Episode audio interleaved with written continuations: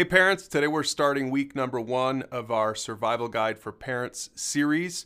This is where we're going to share with you the three principles that we think are foundational if you want to raise kids who pursue God, who love Jesus for the rest of their lives. So, even though the name of the series is the Survival Guide for Parenting, we really believe that these principles are going to help you to thrive during the parenting years, to feel like you have a plan, that your kids are healthy and strong and ready to take on the world when they leave your home. Now, this first principle is pretty simple put God first. It turns out that parenting is like everything else in life. If you put God first, the rest of it falls into place. Now, we're going to spend a lot of time in Deuteronomy 6 today, but first I want to back up to Deuteronomy 5.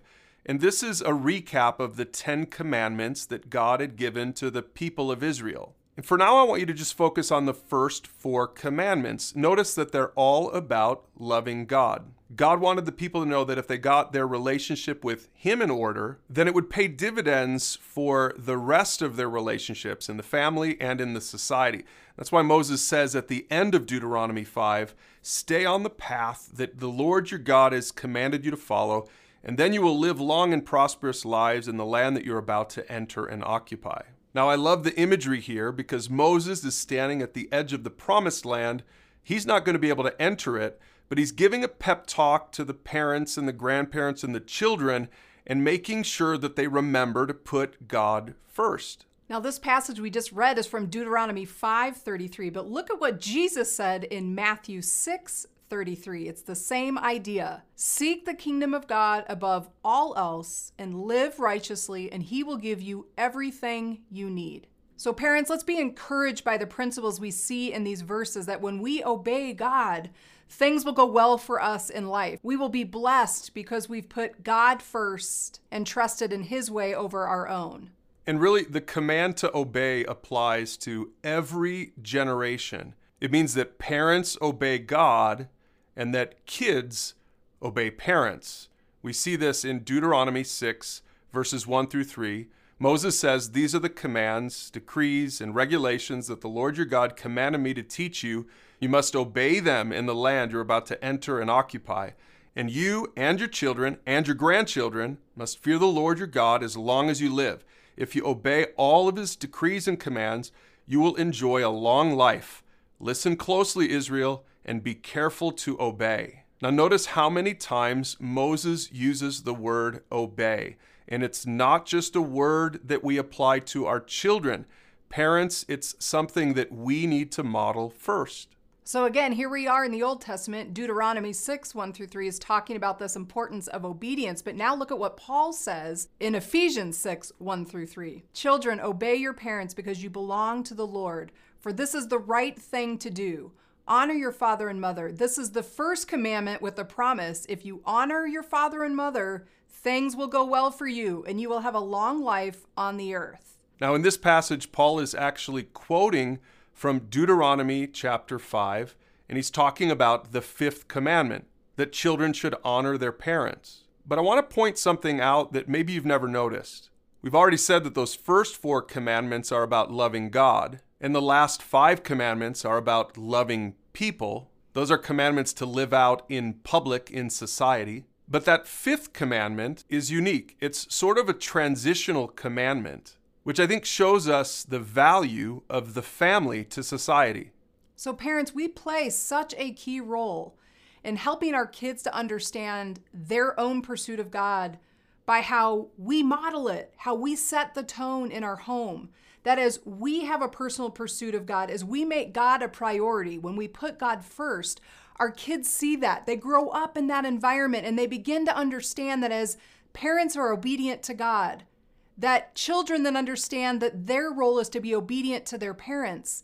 And as your kids grow and understand the importance of obedience, that eventually will become less about having to obey mom and dad. It's going to be, I want to obey God too. I want to know what honors Him. So that then those last five of the Ten Commandments, they'll begin to learn how to love people. But it all happened in that environment of understanding obedience. And again, we see how important the home is in the big picture.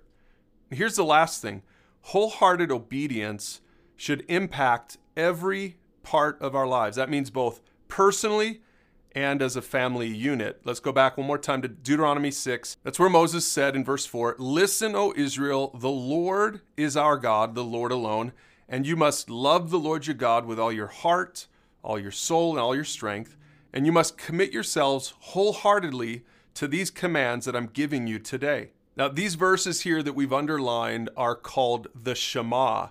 Back then, Jewish families would have all understood the Shema. The Shema was like a prayer of dedication to God, and parents knew it, and kids knew it. It's almost like the Pledge of Allegiance, but it's about being obedient to God. Shema literally is the Hebrew for listen, the first word of the Shema. And the word didn't just mean listen with your ears, it meant to obey, to be obedient in your everyday life.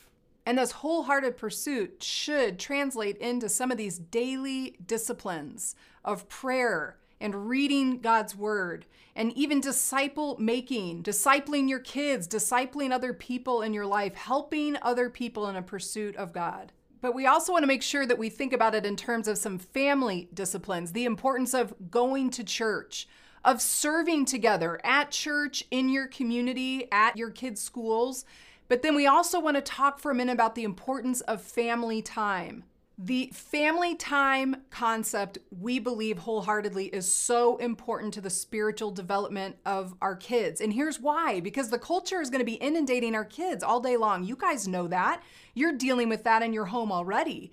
So if we're not bringing God's word and the principles of obedience and loving God with all of our heart, soul, mind, and strength, then our kids are going to get more and more confused as the louder voice is the culture rather than God's word. So, what we really encourage parents to do is to use the topics that you can find on Pursue God PursueGodKids.org is a great resource for younger kids and talk to your kids about a myriad of topics that they're facing in their life, but God's Word rooted in that and help them explore and discover how they can live to honor God in a world that really doesn't care about God's opinion at all. And that's actually what Moses is talking about here in verse 7. Remember, he had just told the parents and grandparents to commit themselves wholeheartedly to the commandments. But then he says this, he gets really practical with his instruction. He says, Repeat them again and again to your children. Talk about them when you are at home and when you are on the road, when you're going to bed, and when you're getting up. And this is something that we call a conversational culture. Bring life changing conversations into your family on a regular basis, at least once a week. That's what we call family time, and that's what our online resources are all about. All right, so that's parenting principle number one put God first. Use those resources online to have your own conversation, and we'll see you in the next video.